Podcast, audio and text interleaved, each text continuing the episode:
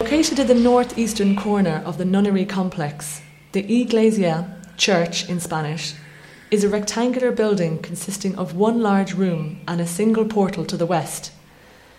The upper facade of the building is decorated with a massive frieze and a roof comb. The corner of these feature sculptures of a curl nosed Mayan divinity who has been variously identified as Chak and Witz, and even the celestial Yucatecan creator deity Itzamna.